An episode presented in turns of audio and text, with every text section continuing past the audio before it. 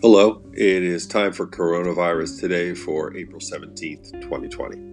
I'm Dr. Brian McDonough, and today I want to look at something and something that seems innocent and look at the long-term effects. And it's just a hypothetical, but I need you to listen. As you know, we're talking about opening up the country, and I agree that little by little this needs to be done. I'm not sure when the right time is or how to do it we all know that testing is very important if we're going to do it successfully.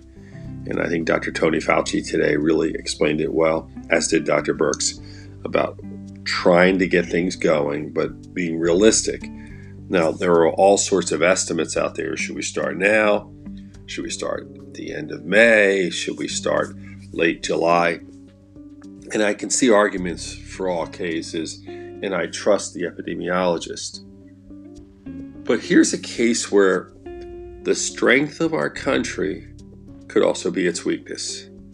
The strength of our country is we have a democracy. In each and every of our 50 states, we elect leaders.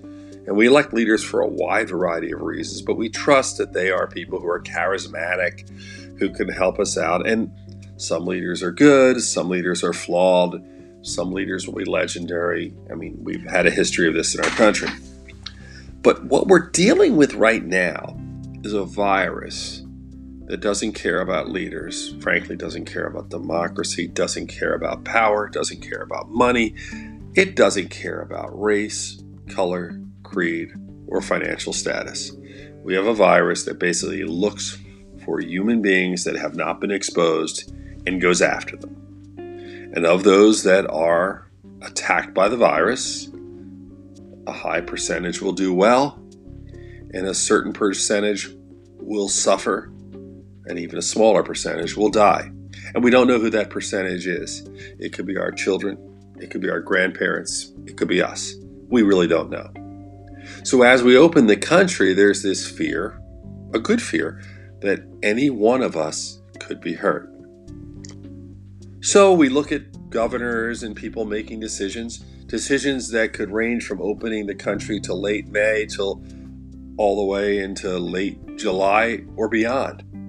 And we talk about testing, and we have Dr. Fauci and Dr. Birx and all these other people helping us make decisions.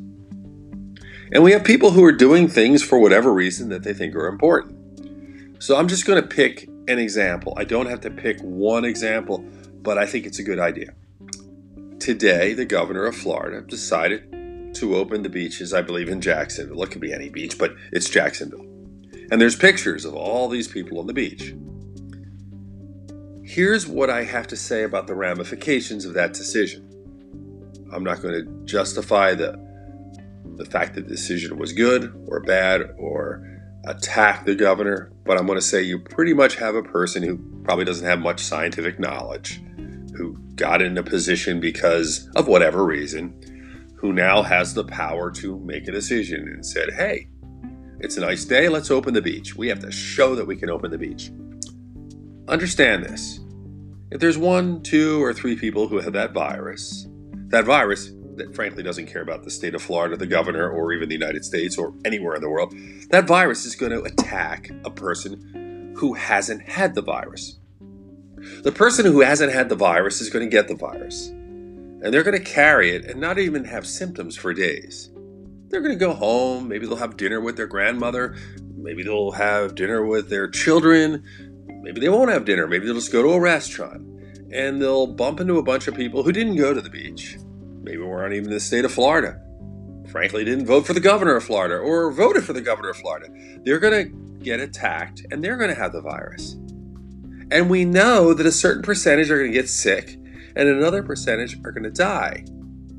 All to go to the beach between 5 o'clock and 7.30 on a sunny afternoon on a Friday.